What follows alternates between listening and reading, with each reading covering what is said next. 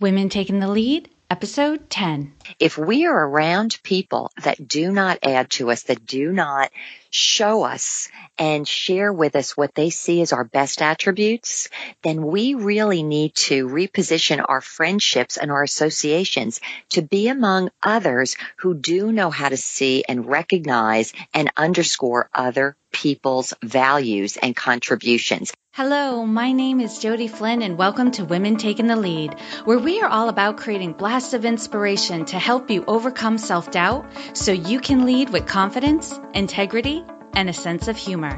Your future awaits, so let's get started.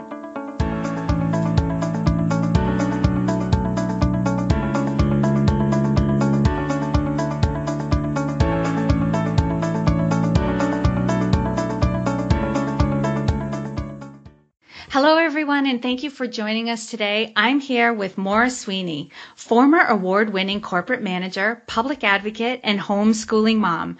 Maura is enjoying her third act as cultural journalist for the 21st century. A Boston College graduate and world traveler who has pioneered her own path to success, Maura is an author, podcaster, and Huffington Post contributor, inspiring others to live happy inside out. Maura, that's just a teaser for everyone. So tell us more about you and where you came from. Well, thank you. It's a long, long story, Jody, because I'll be soon 57 years old. Wow. So I won't bore everyone with all the details, but um, I will tell you I'm so excited to be part of Women Taking the Lead because I gather at midlife. Uh, you heard, you mentioned that I am a cultural journalist for the 21st century. I want your listeners to know I don't think there's another one out there like me.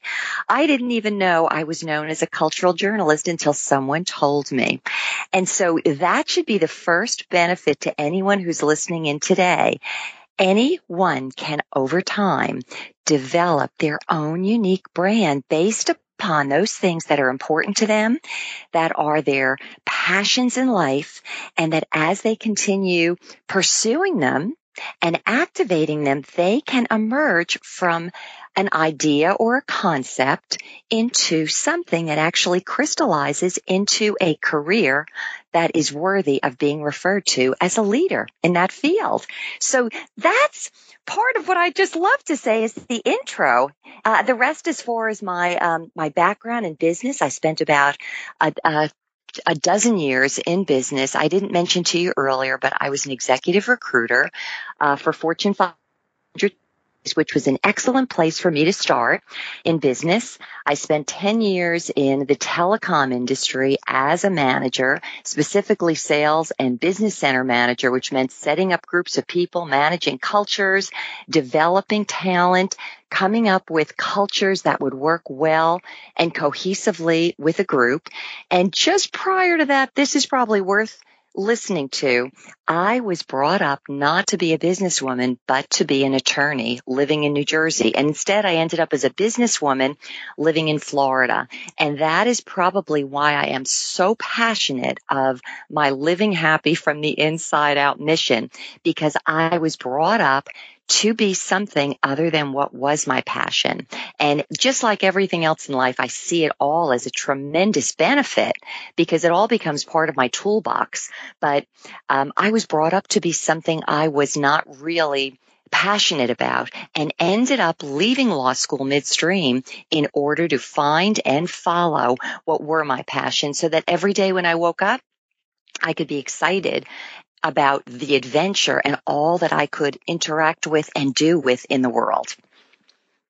Maura, you've had success in your life, clearly. You are doing very well, and you definitely gained some confidence, I would say.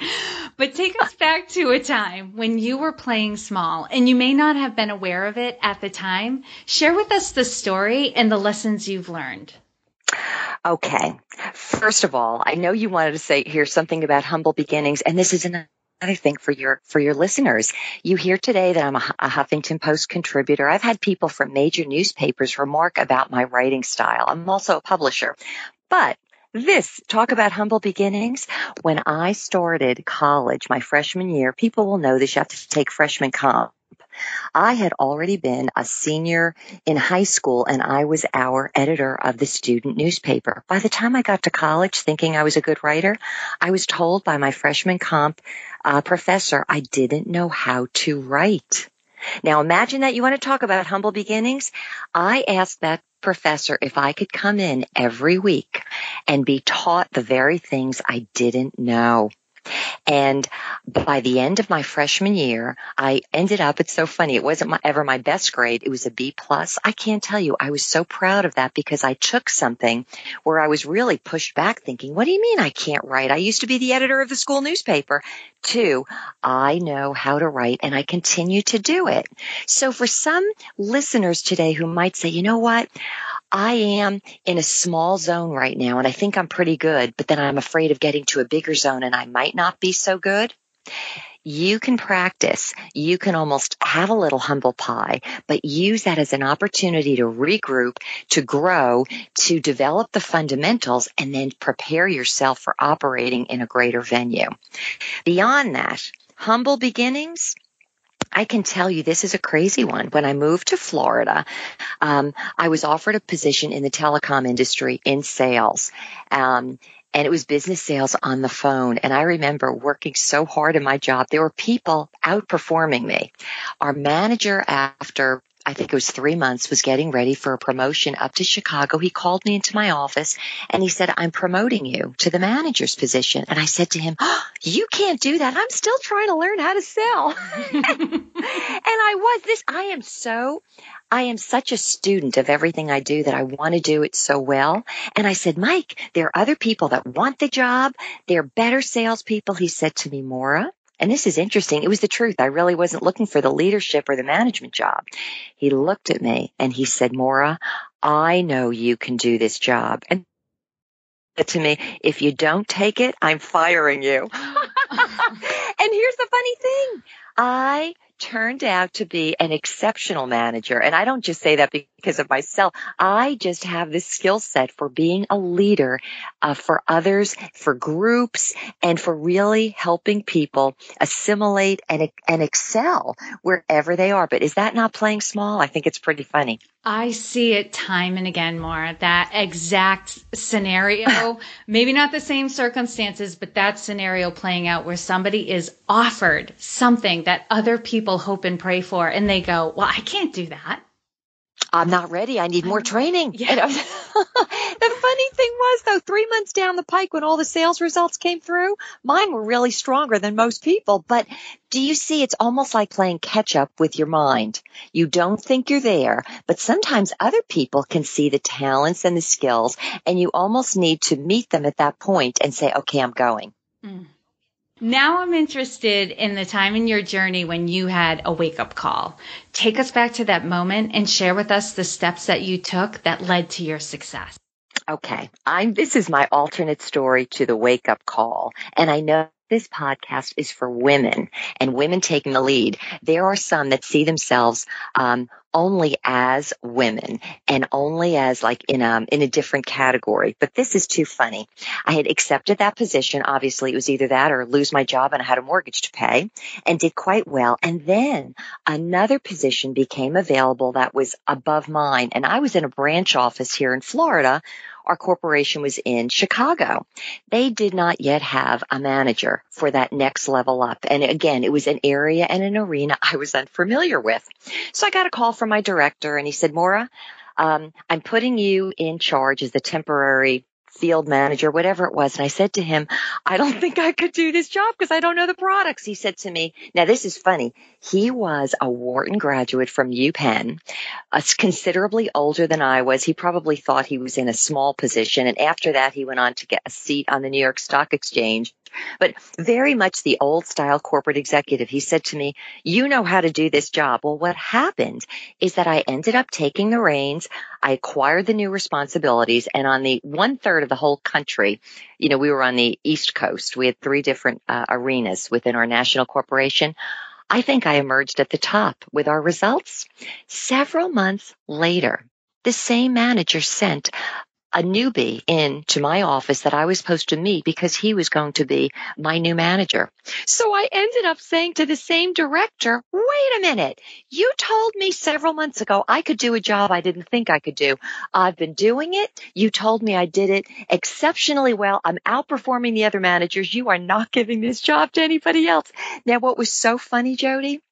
Is that this man, his demeanor was so, he was a man of very few words. I think he always used to chew gum in the front of his mouth. And so he, and he was always very uh, short with everything. But the crazy thing is this, I was so impassioned that as I'm telling him he couldn't hire anybody else to take the job that I had already been qualified for the one he put me in temporarily, he was sitting in my office when he had come to visit and he started rolling backwards in his chair. Now I thought it's hysterical when you look at it in retrospect. And then he said to me, well, Maura, you are the new manager. I'll let him know that I'll be passing him over. And the funny thing with the new manager or the prospective manager I had already met, he was a nice guy, but I thought, wait a minute, if I had to do this job and I've already proven myself on it, then I, it's mine. Mm-hmm. And I mm-hmm. just thought that was a very defining aha moment that sort of, it was it was the opposite of my moments of saying I'm not ready and I can't do it. Can't do it. That's so funny. it was cute. It is cute, and it didn't take you long to turn that that attitude towards yourself around. And it's so interesting that what that reminds me of is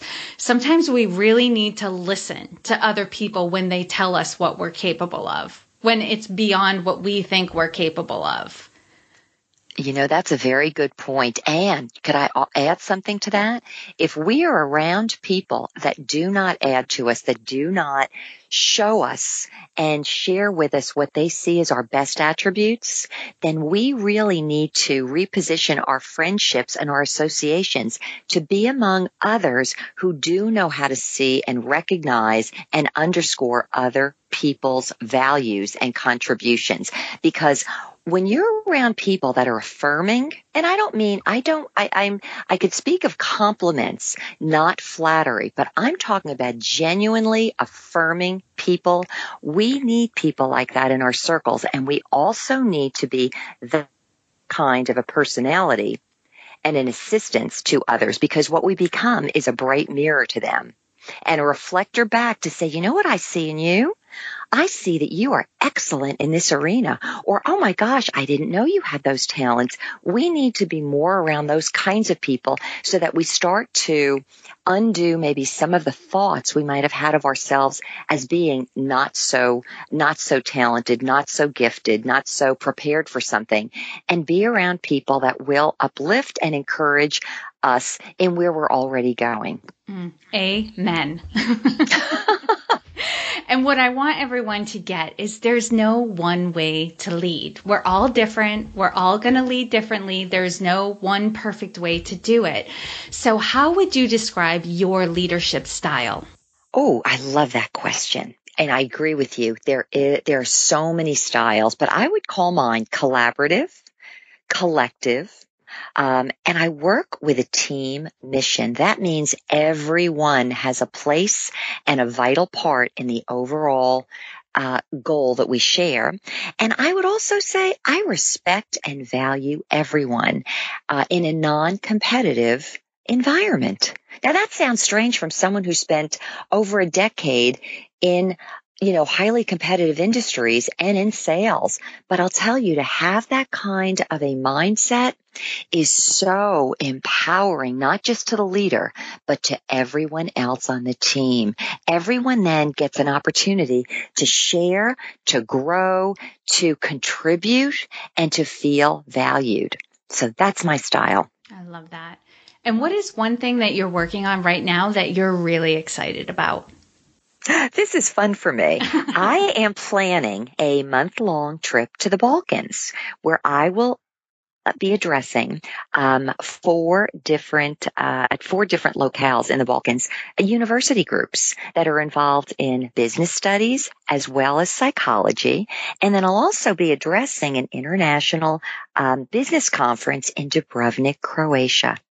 So here I am as a woman who didn't have a background uh, in doing what I'm doing right now as a cultural journalist, um, where I've created really my own my own message and my own brand that was probably always in my heart and I've been working it out. But imagine being the invited guest in the Balkans at universities and at an international business conference where they want to hear what I have to say about becoming a person of influence and a leader by living happily from the inside out. And by that, I mean not always trying to please the outside world, but finding out what our own value systems, our own interests, our own convictions are and living out of those places. So I'm very excited. I'm excited for you. And that would be something I could, we could do a spin off conversations ah. to a lot of the things that you're talking about. But I'm going to, I'm going to just try to, to, to keep hold of it for here. And then maybe someday we'll bring you back and have you talk more about your experiences and, and what you learned there. I'd love to. Awesome. Okay. Now I'm going to do a quick leadership roundup. So tell us, what is one practice that makes you a better leader? Conviction conviction. Everything, you know, there are a lot of people that'll tell you how to do something, but they don't necessarily believe in it. I am fully convinced by my own words because I live them. And I think that there's something in that where I embody, I embody my words. And so that does create me as um, a worthwhile leader, someone worthy of listening to. Conviction. What is one book that you would recommend to a woman to help her develop her leadership? Okay, get your pencils out. I got it. okay, this book is not one, it's not one on the top 10 list, but I love it. It's short. It's called Business Success Through Self Knowledge. The author is William D. Anton, who's a PhD uh, from the University of South Florida.